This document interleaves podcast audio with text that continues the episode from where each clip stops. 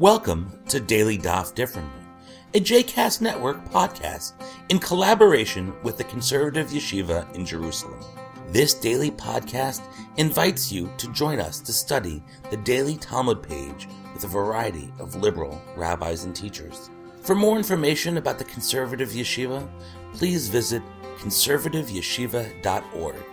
For more information about the other JCast Network podcasts and blogs, please visit jcastnetwork.org. Welcome to Daily Daf Differently. My name is Rabbi Avi Soslin. Today we are studying Masechet Ketubot Daf Ayin Bet, page 72. The Mishnah yesterday continued the discussion of husbands who make vows about their wives and all of the different scenarios that might occur and what the husbands may do. After the question of a man who vowed not to let his wife visit her father, we now learn a possible vow that a husband may make. Ahamadira ishto shalotelech levet ha'evel o levet a man who vows that his wife may not visit a house of mourning, like a shiva home to cover the, to comfort the mourners, or a house of feasting for a wedding or something, he must divorce her and give her her ketubah, that is, free her from the marriage with her financial state intact. Why? The Mishnah continues, Mipnei noel bifaneha, because he is locking the door in front of her. That is, he is closing social opportunities for her. Ve'im hayato'en mishum davar acher, but if he claims that there is another reason for this vow, rashai, then he is permitted to do it and he does not have to divorce her. Starting with the last three words on yesterday's daf and moving into our own daf today, the Stam Gemara, the editor of the Talmud, questions this explanation. Bishlama leved hamishte ika noel befaneha. Okay, we accept that he may be locking her door with respect to the Beit Hamishte, with respect to the house of feasting. Rashi, at the top of our daf, explains, he writes, Ika Noel befaneha delet shel simcha, he is keeping her from the joy of attending a simcha and the diversion from difficult moments that that might bring. But why is keeping her from a shiva home locking her door? Ella leveta evel, my noela faneha ika. For a Beit Evel, what is he locking her from? It seems as though the Gemara is asking, who wants to go to a Shiva anyway? He's not doing her any harm by saying she may not go to a Shiva. The Gemara brings a few responses to this question. Tana, limachar he meta ve'en kol softa. Tomorrow she may die, and there will be no one to eulogize her. Ve'ika de'amre, and there are those who say ve'en kol bria na. There will be no one to bury her as Rashi explains, Sofna means kovra. Kishem shelo gmala chesed, kach lo yigmalu ima. Since she did not act with generosity of spirit, with gmilut chesed, they will not act generously with her. The Gemara continues, bringing a breita from Rabbi Meir on this same question.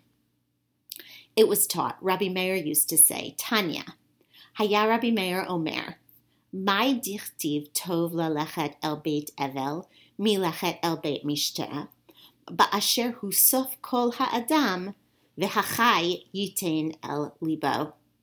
What is meant by the scriptural text?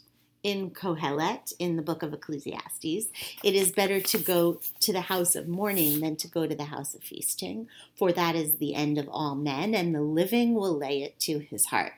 My v'hachayiten aliba. What is meant by that last piece of the verse? And the living will lay it to his heart. Dvarim shel mita, the rabbis explain, matters relating to death. Disafad yisbedune. If a man mourns for other people, others will mourn for him. Dikavar yikberune. If he buries other people, others will bury him. Didal yid lune, if he laments others, if he lifts up lifts up his voice for others, others will lift up their voices to cry for him.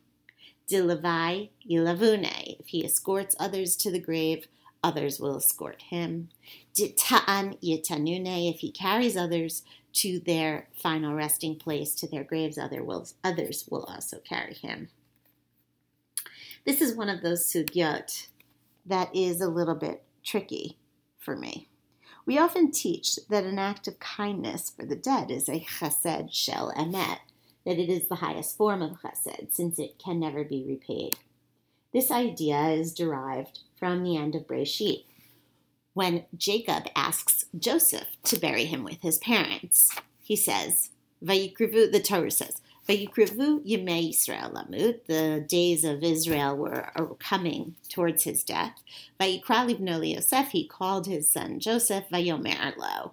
If I have found favor in your eyes, simna yadcha tachat yirechi, put your hand under my thigh, ve'asita imadi chesed ve'emet, and do with me chesed ve'emet, kindness and truth.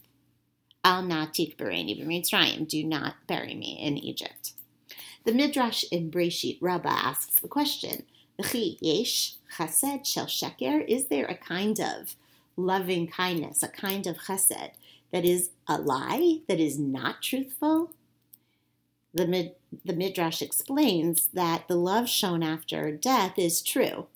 A person sometimes honors a parent through fear or through shame but love after death is a true love.